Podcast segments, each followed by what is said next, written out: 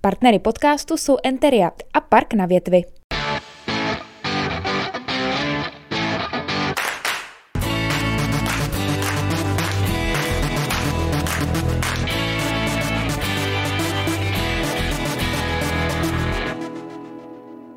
Před deseti lety vedl celý policejní sbor a odpovídal za bezpečnost České republiky. Dnes stojí v čele Královéhradeckého kraje, ale bezpečnostní témata se ho i vzhledem k současné situaci na Ukrajině stále drží.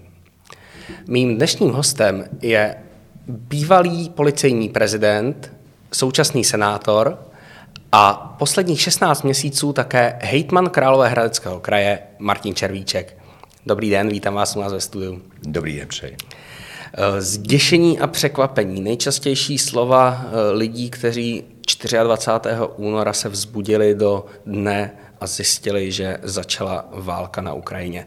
Pamatujete si, s jakými pocity jste vstával vy?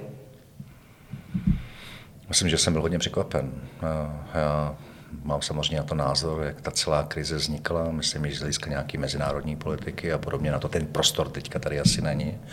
Ale nikdy bych nevěřil, že žijeme v době, kdy může Rusko napadnout Ukrajinu. To je pro mě velký překvapení dodnes.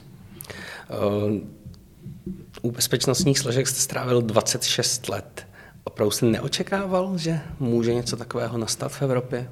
Předpokládal jsem lokální konflikty, velký napětí v mezinárodní politice. Určitě jsem si nemyslel, že všechno nakonec od roku 2014 Luhansko, Doněcko, Krym jsou místa, kde rozhodně nepanuje mír, že by toto jen tak zmizelo. Předpokládal jsem nějakou eskalaci v těchto lokalitách, ale že bychom byli svědky klasické války o určité území, které je svrchované a patří jednomu státu, notabene s historickými vazby, vazbami mezi sebou, to si myslím, že očekával asi málo kdo, i z vojenských analytiků nebo lidí, kteří se tímto zaobírají intenzivně. A já musím jenom říct, že všichni bychom měli co nejrychleji jakoby si uvědomit, že ta bezpečnost v Evropě, ale i na světě eh, bude do budoucna doznávat určitých změn a že už eh, nebude stačit být nepřipraven v mezinárodní politice tím, že na to nebudou pamatovat i ty bezpečnostní pravidla, které ty jednotlivé státy se skupení a podobně mají. Když ta válka opravdu začala, dokázal jste si představit, že uvidíme až tak drastické záběry, jako třeba včerejší bombardování porodnice? Tohle je velmi složitý. Já myslím, že s odstupem času eh, budeme samozřejmě eh, schopni možná objektivně všechno hodnotit. Eh, já to furt v tuto chvíli beru jako válečný konflikt. Je mi strašně líto excesů, které tady popisujete, pokud se staly opravdu tak, jak jsou prezentovaný. Myslím si, že to je velmi složitý pro všechny zainteresovaný. Velký respekt k Ukrajině, že o tu svoji svrchovanost a neutralitu bojuje.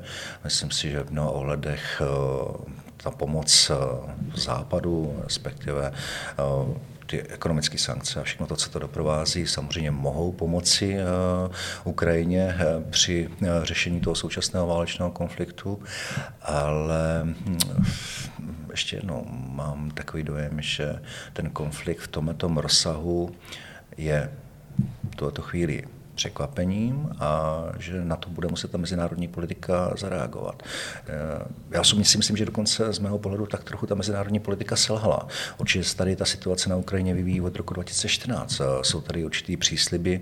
Otázka, jestli byly ve všech okolnostech reální, jestli prostě v tuto chvíli neselhalo i to vyjednávání, které bylo mezi Ruskem a, a Západem. Eh, ale určitě to neomlouvá to, co se prostě děje ze strany Ruska. Na druhou stranu, pojďme si říct, že snad eh, nikdo nepochybuje o tom, že ten válečný konflikt není řešením a, a že obě dvě strany eh, začínají jednat a, a že se z toho bude hledat eh, nějaký kompromis, který bude pro všechny win-win a který, když nic jiného, tak nebude pokračováním a eskalováním toho válečného konfliktu. Co říkáte na tu reakci západu? Jsou ty současné sankce dostatečným řešením a dostatečným varováním pro Vladimíra Putina? Přiznejme si, že to bylo všechno s nějakým spožděním, že ta reakce mohla být rychlejší. Na druhou stranu to bude mít důsledky do běžných životů a vůbec ekonomik eh, Evropy a, a celého toho západního světa, který byl svázán dlouhodobě s Ruskem a podobně. Toto všechno mm, prostě bude ovlivňovat naše životy. A myslím, že to mimo jiné způsobilo určitý spoždění eh, těch ekonomických sankcí a v tom, než se ta Evropa byla schopná sjednotit a domluvit ale že to nepochybně bude mít vliv eh, i na Rusko, stejně tak jako bohužel i na nás, eh, to je podle mě jasný a teď jenom jde o to, jaký cesty, doufáme co nejdříve po skončení toho válečného konfliktu, se budou hledat eh, a které budou umožňovat takový ten, takový to, to, takový ten normální ekonomiku hospodaření mezi takhle rozděleným světem, který samozřejmě pachuť z tohoto válečného konfliktu si chvíli zachová. Mělo by eh, na to vyslyšet eh, přání prezidenta Zelenského a zřídit nad Ukrajinou bezletovou zónu. A eh, další otázka. Má vlastně v současné chvíli ještě význam v úvozovkách hrát si na to, že v tom válečném konfliktu s Vladimírem Putinem nejsme? Nejsme. To, že pomáháme a že jsme zavedli tvrdé ekonomické sankce, neznamená, že členské státy NATO vstoupily do toho otevřeného válečného konfliktu, který se odehrává na Ukrajině tomhle tom směru nejsme. To, že pomáháme, to, že se tam dodává vojenský materiál, to, že nějakým způsobem určitě se hledá i, dejme tomu, adekvátní reakce na to, tak, aby ukázalo, že ta neutralita některých zemí a zároveň ochrana těch členských zemí na to, že tuto chvíli je nespochybnitelná, že určitě takhle eh, nikam couvat na to a tyto vyspělé státy nebudou. Na druhou stranu v tom klasickém válečném konfliktu nejsme. Myslím, že kdybychom do toho válečného konfliktu vstoupili, tak uh, může být všechno možné. A to si myslím, že si nikdo nepřeje. Takže ten postoj vlády Petra Fialy eh, je podle vás správný v současné chvíli, neeskalovat to eh, podporování? Jednoznačně a vychází eh, podle mého názoru ze schody nejen mezi členskými státy Evropské unie, ale i se skupením NATO a myslím, že ta síla je teďka v této chvíli v jednotnosti, uplatnění těch ekonomických sankcí a vlastně přitlačení Ruska k tomu, že si bude muset sednout k kulatému stolu a budou muset všichni zainteresovaní z toho najít cestu. To není jenom teďka ukončení válečného konfliktu přímo na Ukrajině, ale to bude mít samozřejmě pokračování v těch důsledcích mezinárodní politiky. A bavili jsme se o tom samozřejmě i v těch běžných věcech, které ovlivňují hospodaření nejenom Evropy a Ameriky a, a Ruska, ale i v tom, co bude, jak bude uspořádán ten svět i v této oblasti do budoucna. Dobrá, pojďme už blíž eh, ke Královéhradeckému kraji. Eh, vy jste před rokem jako hejtman důkladně bojoval s covidem a připravoval jste s otevření velkokapacitních očkovacích center. Letos jste jako kraj museli pro změnu otevřít rychle krajské asistenční eh, centrum pro Ukrajinu. Eh, která z těch dvou velkých krizí je pro vás manažersky složitější? Myslím, že obecně všichni této republice prožíváme velmi složitý období v těch posledních dvou letech ovlivňuje nás to a je úplně jedno, jestli se bavíme o běžném životě, nebo jestli se bavíte eh, o kompetencích a odpovědnosti člověka, který třeba odpovídá za region, jako je ten náš. Eh, z mého pohledu se nedá říct, která situace je složitější. Vždycky to je o tom, že si v podstatě pojmenujete problém, zanalizujete možnosti, eh, najdete řešení, přesvědčíte ty lidi okolo sebe, že stejně vám nic jiného nezbýde, než se o tuto mimořádnou situaci postarat, najdete zdroje dáte dohromady ty partnery, kteří se o tom můžou podílet. A pak je vlastně úplně jedno, jestli ten příběh se jmenuje COVID, nebo jestli ten příběh se jmenuje uprchlická krize. Alespoň v těch podmínkách regionu. Já musím říct, že jsme region, který byl v jednu chvíli nejvíc postižený covidem. Já jsem kolegům při prvních jednání řekl, že nebudeme čekat na to, až někdy zařmí a vláda nám řekne přesně, co máme dělat, že musíme od prvního okamžiku se o ty věci postarat z hlediska zdravotnického, z hlediska třeba například těch opatření přijímaných eh, ve stavu hygieně a to, co se předpokládalo, aby se zamezilo šíření eh, v dobách, kdy o tom covidu moc nikdo nic nevěděl, ale i nakonec v těch opatřeních, které souvisely s nějakým očkováním a tomu přístupem eh, k aby eh, došlo nějaký míře pro očkovanosti. Jsme nebrečeli, začali jsme ty věci řešit. Výsledkem je takový, takový že přestože jsme byli nejvíc poškozený jednu chvíli, eh, tak nakonec jsme to všechno zvládli. V našich nemocnicích jsme měli až 700 lůžek eh, covidových, postarali se o to naše nemocnice, velký dík všem, v čele zdravotníky. Nakonec i návaznosti na to systém očkování. Jsme byli jedni z prvních, který ten systém spustili u nás v regionu regionu. My jsme čtvrtý, pátý nejvíc proočkovaný kraj v celé České republice. Eh, nedělali jsme to za velký peníze, dělali jsme to v rámci možností jednotlivých nemocnic a v mnoha případech, nebo v mnoha okolnostech bych mohl říct, eh, že jsme si s tím poradili, bez žádného brečení a, a ze schopnosti toho, co ten kraj má k dispozici. A to je moje role, abych ty lidi dal dohromady a abychom si řekli, co budeme dělat a jak budeme dělat, bych na to dohlídnul a společně s těmi kolegy eh, tu lídrskou roli, která se pro promění pak v naplňování toho, co se předpokládá, zajistil. No a ten příběh eh, uprchlické krize je úplně stejný. Týden se nám tady odehrává situace, že máme zřízený krajský asistenční centrum. My jsme nastavili od samého začátku nějakou průchodnost někde kolem tisíce lidí. Dneska jsme opět čtvrtý nejvíc zatížený kraj z hlediska registrovaných cizinců, kteří přicházejí z Ukrajiny. Mimochodem dneska ráno to bylo 4300, víc má jenom Jižní Morava, Praha, Střední Čechy. Myslím, že jsme našli i způsob, jak kým i ve spolupráci s městy, neziskovkami a podobně zajišťujeme takovýto prvotní ubytování. Řešíme dneska situaci, eh, co bude dál, abychom zajistili nějakou dlouhodobější adaptaci těchto lidí, eh, pokud budou chtít pobývat eh, na našem území. Spolupracujeme se zdravotníma pojišťovnama, to je zdravotnictví, problematika zajištěný zdravotní péče a podobně. Dneska velmi intenzivně s úřadem práce, tak abychom eh, lidem přicházejícím, kteří mají zájem eh, pracovat tady, abychom jim zajistili i nějakou možnost, především v těch oblastech, eh, kde třeba je nedostatek zaměstnanců. Mimo jiné jsem příjemně překvapen, že opravdu drtivá většina z těch lidí, přestože sem přicházejí především matky nebo ženy s dětma, tak jsou připraveny jakoby se zapojit do toho procesu pracovního. Jenom pro zajímavost, eh, z těch 70 eh, tisíc zatím registrovaných lidí eh, polovina jsou děti a z ty poloviny dospělé populace je 80 žen. To znamená, že ani to bezpečnostní riziko teďka v tuto chvíli v tom nevidím. Ale spíš jde o to, abychom ten systém, který je velmi spontánní, v mnoha ohledech nahodilý, který začíná uh, být určitým problémem, třeba například v tom, kde ty lidi budou dlouhodobě ubytovaní, jak bude nastavená ta adaptace v sociální oblasti, ve školství a podobně, abychom to dali do nějakého systému a abychom těm lidem řekli, OK, my jsme se o vás postarali, ale taky v České republice jsou takovéhle možnosti a vy byste se měli adaptovat eh, minimálně do doby, než ten válečný konflikt skončí a vy se rozhodnete, eh, co bude vaší další životní cestou. Máte představu, kolik uprchlíků je kraj v úvozovkách schopen pojmout?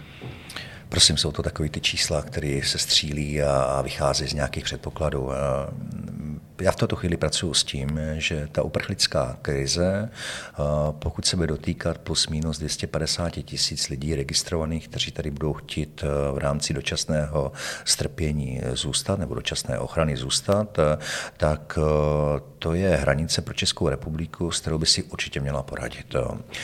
Byť na to nebyla připravená. Jo? Žádný vyčleněný speciální kapacity k tomu z hlediska ubytování a nebo nápady, jak je ty lidi zaměstnáte a, a budete adaptovat do toho života, tak uh, myslím, že Česká republika neměla úplně dokonale připravený. Nicméně to zvládnete. Kdybych vycházel z tohohle čísla, uh, uvědomil si, že tady je nějaká diaspora uh, lidí, kteří tady jako Ukrajinci žijí trvale, kteří se mají tendenci o ty přicházející uprchlíky postarat, tak eh, minimálně 150 tisíc eh, v tom prvopočátku bude potřeba někam umístit. Eh, my se bavíme o kvotách. Já si myslím, že by bylo fajn, aby kraje zjistili, že o nějaký počet se budou muset postarat. A já v tuto chvíli pracuji s číslem minimálně 7 tisíc lidí, o které se budeme muset postarat v tom prvopočátku a říci si, říci jim, že pokud tady budou chtít být adaptovaný, tak tady jsou takovéhle podmínky a, a my jim připravíme ten začátek a oni pak budou muset tady spolu s námi žít a to si myslím, že je asi ten, ta úloha toho státu teď na začátku. Ze začátku přijížděli do kraje především lidé, kteří tady měli své příbuzné, měli zajištěné ubytování. Teď se to postupem času začíná měnit. Vy jste říkal 7 tisíc. 7 tisíc lidí jsme schopní ubytovat, anebo? Určitě více. Určitě více. Dneska jsem měl mimo jiný poradu se šefem hasičů a policie a bavili jsme se o našich kapacitách, to znamená těch krajských, státních, městských a podobně.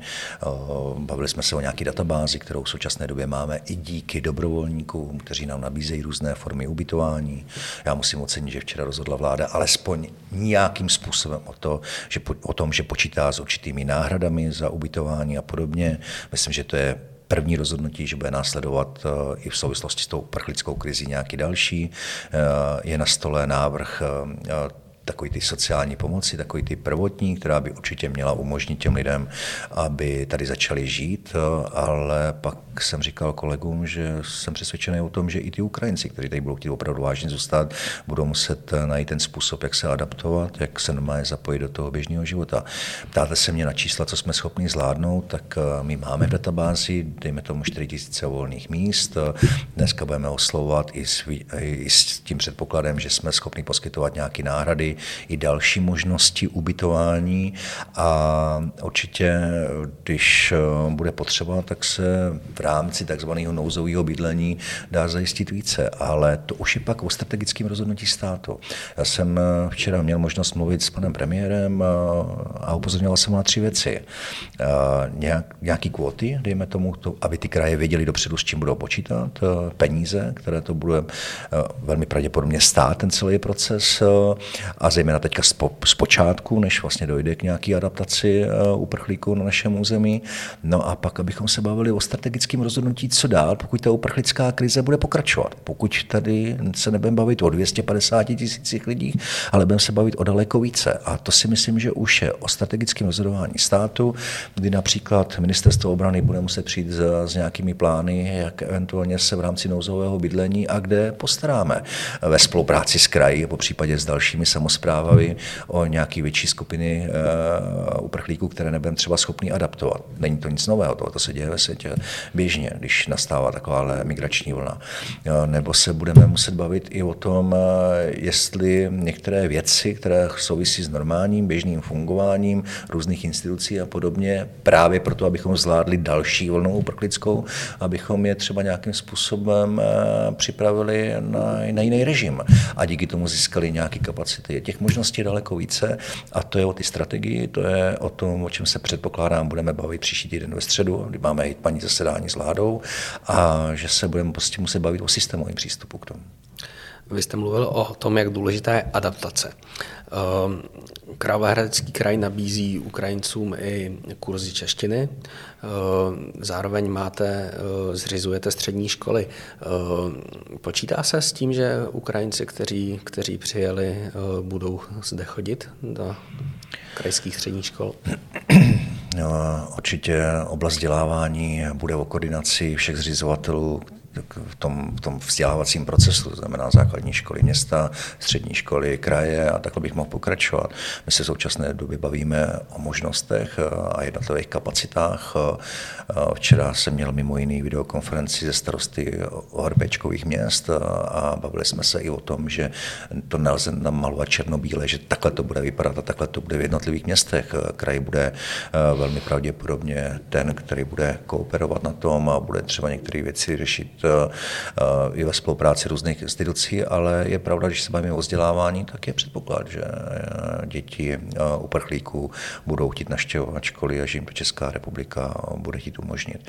Adaptace není jenom v této oblasti, jako adaptace samozřejmě se dotýká bezprostředně třeba zdravotnictví jako jasný, fajn. Na začátku jsme si řekli, že poskytneme eh, zdravotní péči všem, kteří přicházejí, dostávají zdravotní pojištění z veřejného pojištění a, eh, a, a podobně, ale při nějaké dlouhodobé krizi to není jenom o tom primárním ošetření, když vám něco akutně eh, někde se stane, ale to je o nějaké dlouhodobosti, očkovací schémata a podobně. Naštěstí to vypadá, že Ukrajina má hodně podobný očkovací schéma jako Česká republika. A jsou všechno různé detailní věci, které v tom prvopočátku určitě nejsou systémově ještě definitivně připraveny na to, abychom to všechno bez problémů zvládli. To nás všechno čeká. Ale pro mě ta adaptace, a včera jsem se o tom přesvědčil přímo na tom krajském asistenčním centru pomocí uprchlíkům, je hodně o tom, že vlastně ty lidé, kteří přicházejí, nesmí jenom čekat. Musí prostě jakoby se vlastně naučit tady žít, což je hodně otázka ty zaměstnanosti. A my jsme ve spojení s hospodářskou komorou, úřad práce mimo jiný bude nabízet nebo nabízí zaměstnanecké místa, které jsou spojeny mimo jiné i s ubytováním. Včera jsem měl možnost mluvit se zemědělci, regionální agrární komora, plno zemědělců nabízí práci v zemědělství i s ubytováním. A to jsou všechno prostě přijetosti, kdy ty lidé, kteří pokud ta uprchlická krize bude chvíli pokračovat, mají možnost popřemýšlet o tom, jestli ta cesta jejich životem může tady být trvalejší a za jakých podmínek a co prostě ta jejich adaptace jim přinese. A, a to si myslím, že se bude vyvíjet v tom čase. Češi zahrnuli Ukrajince ohromnou vlnou solidarity, nicméně eh, část populace teď, teď už namítá, že stejně jako Ukrajincům je potřeba pomáhat i lidem z Česka. Eh, měla by podle vás vláda zastupovat ceny pohonných hmot a zrušit dočasně DPH na energie? Určitě se tomu vláda musí věnovat. Eh, já jsem včera vnímal takový ty první opatření, jako že se zrušily povinnosti eh, míchání různých látek v rámci těch biopaliv a podobně, ale podle mě ta debata o daňových věcech, o zastropování a podobně eh, nakonec bude pokračovat a budou tady muset padnout rozhodnutí, protože dneska energie, nejenom díky uprchlické krizi, si pamatuju minulý rok, do jaké situace se dostávali nejenom samozprávy, ale i běžní občané v souvislosti s vypnutím energetické krize. A to bylo dáno před válčním konfliktem, ale především v záležitosti týkající se pohonných hmot a a tak dále. To není jenom ježdění autem, to ovlivňuje prostě naše životy oblasti investic, udržení nějakého fungování toho státu, běžných eh, věcech, které se týkají života lidí, každodenního života lidí. Takže tohle je určitě problém Mám pocit, že z těch eh, jednání, které mohu vést i nejenom jako hejtman, ale třeba jako senátor eh, s lidmi, kteří jsou v současné době ve vládě, tak si to všichni uvědomují. A teď jenom jde o to, aby ty rozhodnutí byly pokud možno co nejrychlejší, ale aby měly nějakou dlouhodobost, aby byly systémové. Takže jestli dneska ještě nikdo neřekl definitivně, jestli je cesta zastrupování nebo ne, nebo jestli snížení daňových eh, marží by mohlo řešit tu situaci, tak to ještě neznamená, že ty rozhodnutí by neměly nejbližší době padnout. Otázka zněla, jestli si myslím, že se s tím něco má udělat. Ano, myslím si, že eh, ten nárost energií, pohonných hmot a podobně eh, se eh, bohužel odrazí úplně ve všem a, a investice potravinová bezpečnost, všechny ty věci, které s tím souvisí, tak prostě ty, ty musíme mít na zřetel. Není to jenom o tom, že se budeme věnovat uprchlické krizi. Je nějaká možnost, jak může českým lidem v těchto těch krizích pomoct eh, kraj?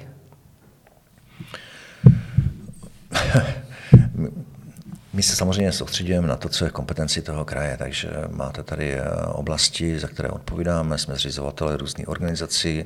Myslím si, že ta naše největší odpovědnost spočívá v tom, abychom ty peníze zbytečně neprojídali a abychom i přes tu krizi, která v současné době se projevuje i v oblasti ekonomiky, udrželi nějakou míru eh, investic abychom prostě nezastavili ten život.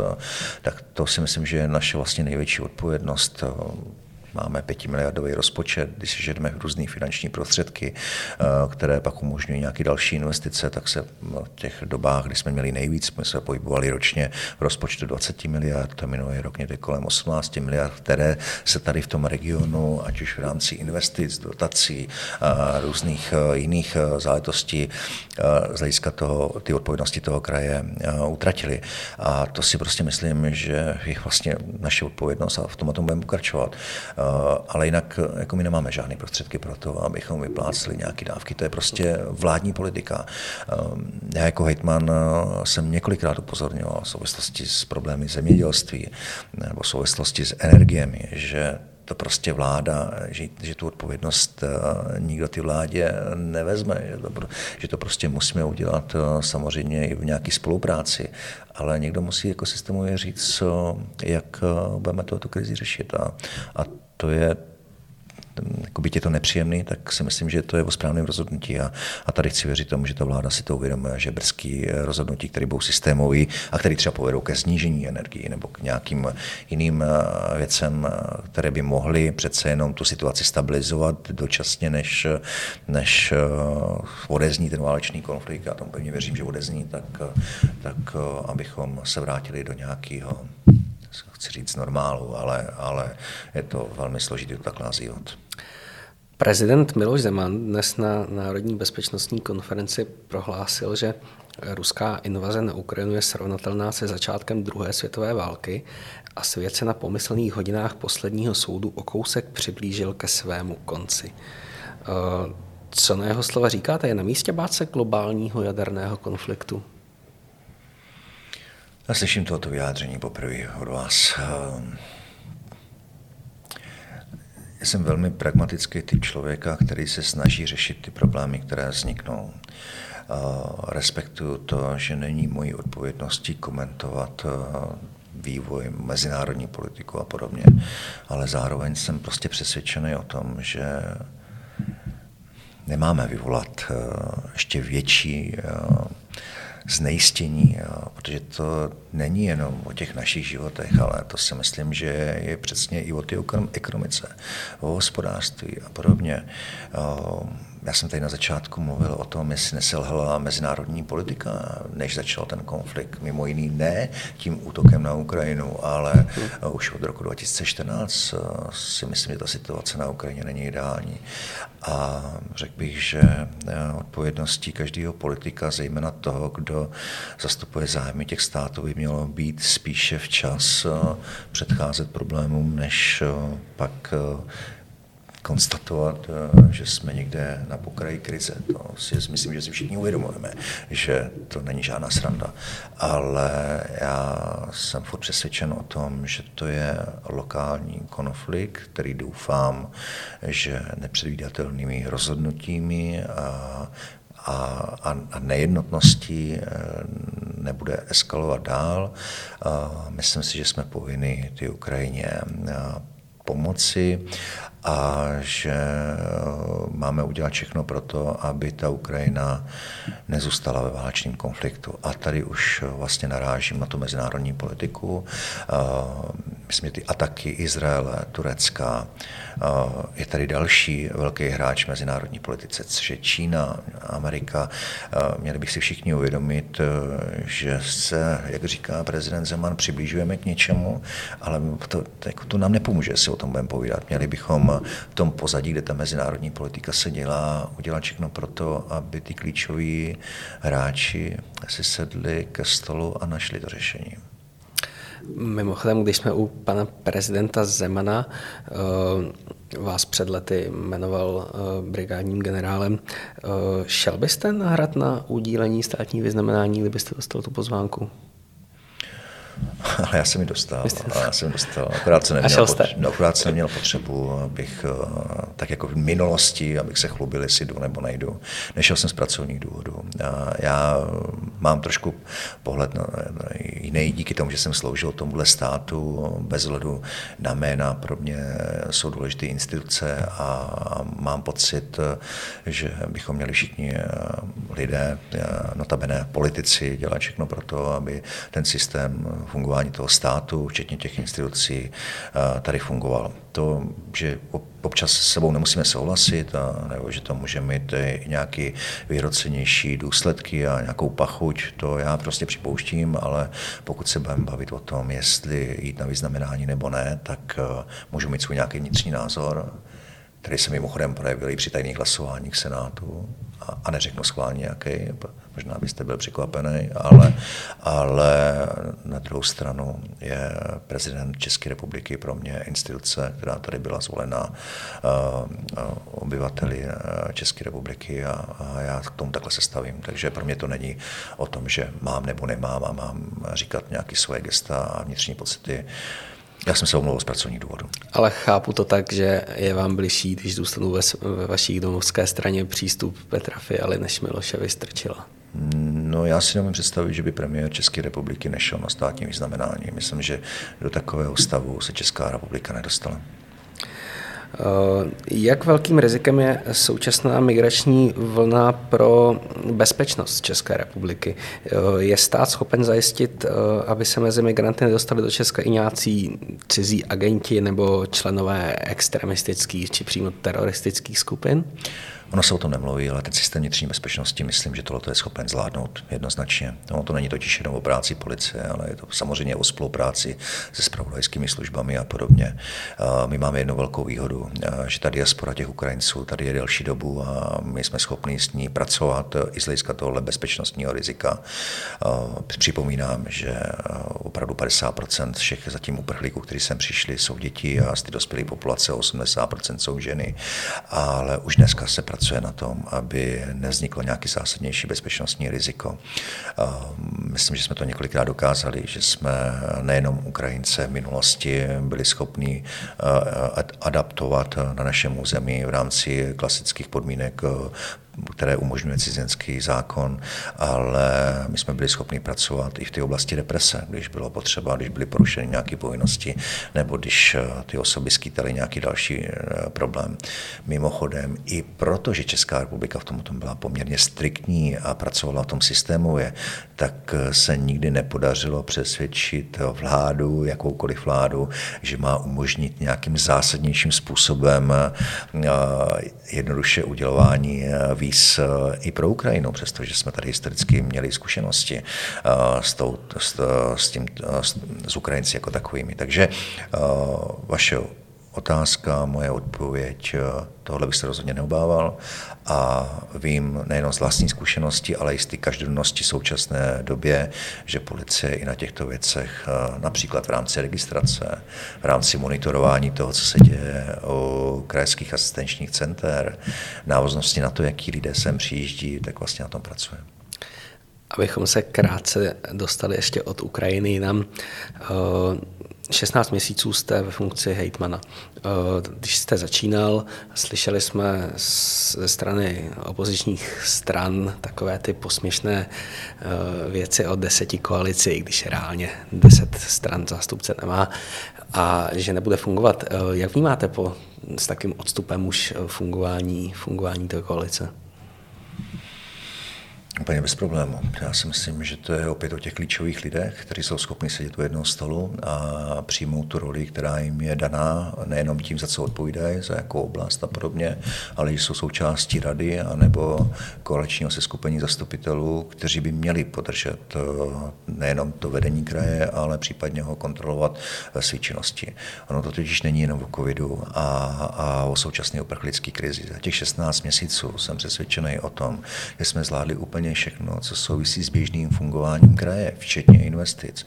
Já jsem koukal třeba na výsledky roku 2021, obchod do Mašina, přeložka Robous, Gajerový kasárna, dodělání domova pro seniory v Majím dolu, to máte 800 milionů jenom na těch 400 akcí, 4, nebo 4 akcích, promiňte.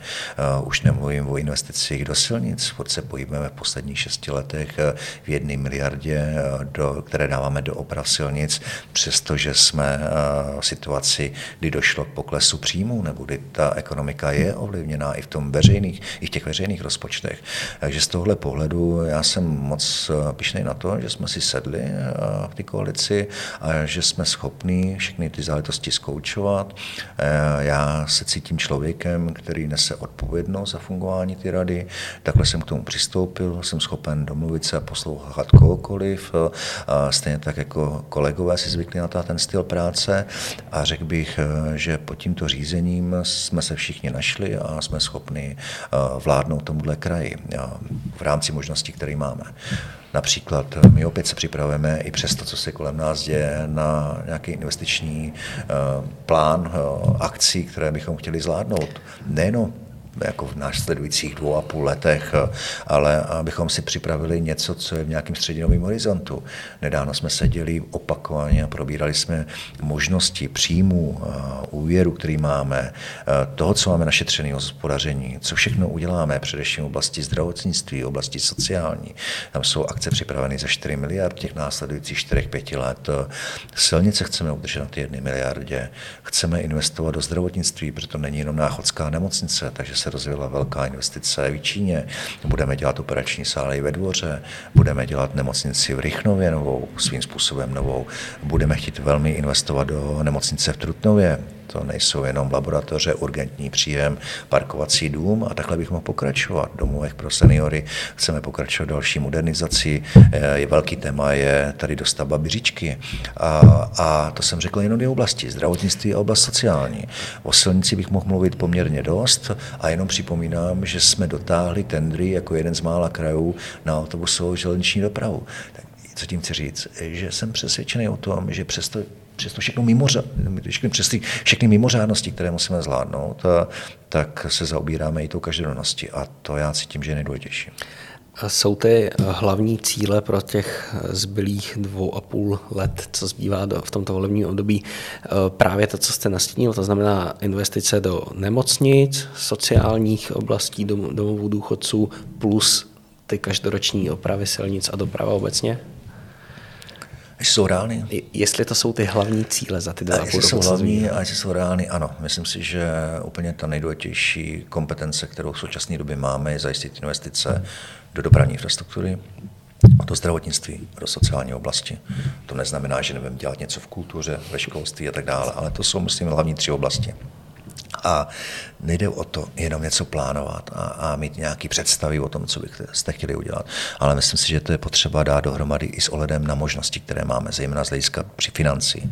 A, a to jsou jakoby obrazně řečeno každodenní debaty a pak opakované setkání toho vedení, kdy si říkáme, jaký scénář eh, zvolíme a co všechno budeme schopni eh, zvládnout. A, a tam já cítím jakoby tu svoji odpovědnost, tu největší roli, že ty věci, buď to nich mluvíte, anebo je dáváte, dáváte dohromady. Buď to, to řídíte, anebo o tom kecáte. A já jsem zvyklý ty věci řídit. A jsem zvyklý si je odpracovat.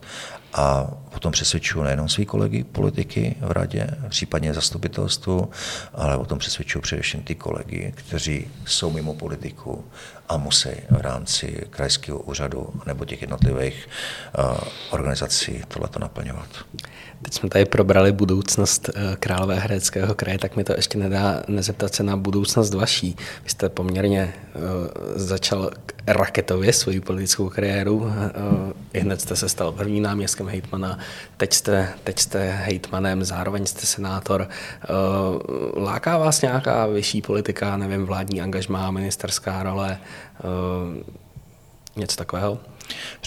Především, chci říct, že si vážím důvěry, kterou jsem vůbec dostal, protože jakýkoliv volby jsou o tom, že vám někdo uvěří, že to, co říkáte, tak ve skutečnosti děláte.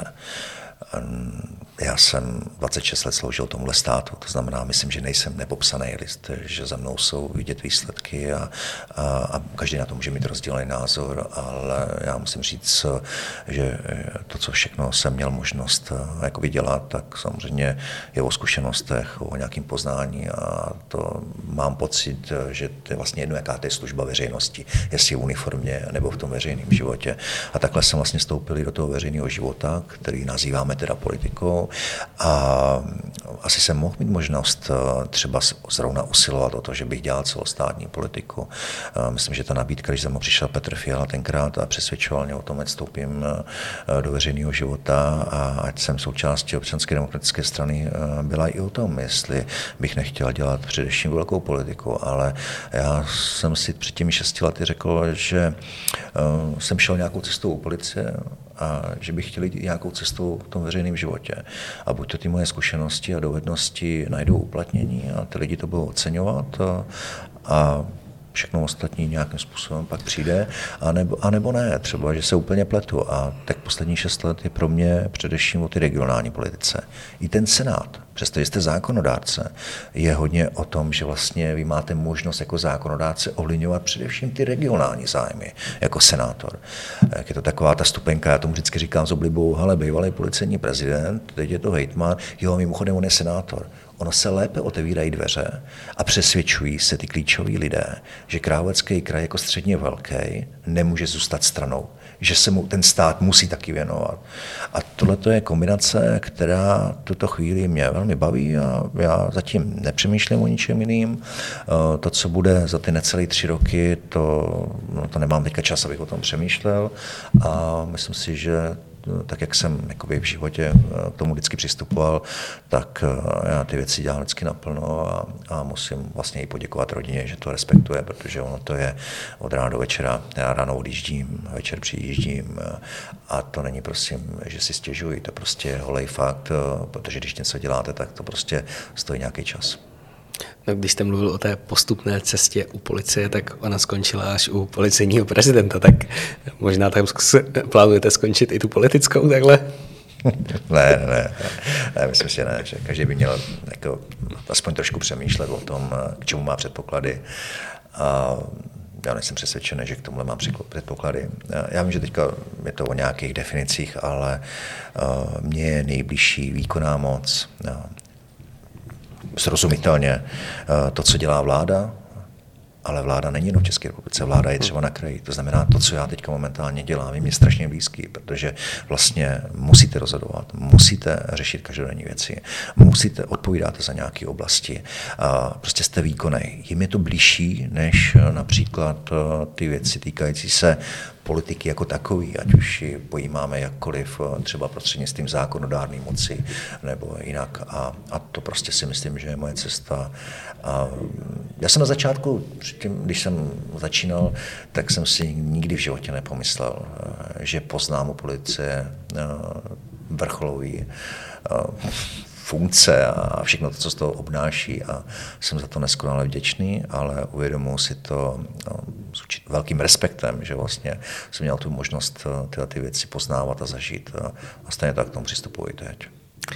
Na závěr mi dovolte ještě poslední otázku zpátky k Ukrajině, které jsme se tady věnovali podstatnou část našeho rozhovoru. Eh, věříte, že se Putin v dohledné době z Ukrajiny stáhne? Já věřím tomu, že eh, Rusko se s Ukrajinou domluví eh, na řešení, které bude eh, vnímáno pro všechny v tuto chvíli jako win-win. A jaký to řešení přesně bude, to si myslím, že a to existují různý scénáře a různé asi varianty, ale nejsem přesvědčený, že pro kohokoliv, včetně Ruska, tento válečný konflikt dlouhodobě je, je je přijatelný, prostě není nikomu, pro mě to musí vadit úplně každému a ve všech možných souvislostech. A já chci věřit tomu, že i ten západ eh, tím, co dělá, a nemusí to být eh, jenom vojenská intervence, ale tím, co dělá teďka v současné době, tak eh, že tomu přispěje. Ale ještě jednou, jsou tady i jiný klíčové státy, ty zahraniční politice. Takže věřím tomu, že se Rusko domluví s Ukrajinou na to, jak bude vypadat eh, v těch dalších letech situace v tomto území, který byl dočeno válečným konfliktem. Super, moc krát vám děkuji, že jste přišel.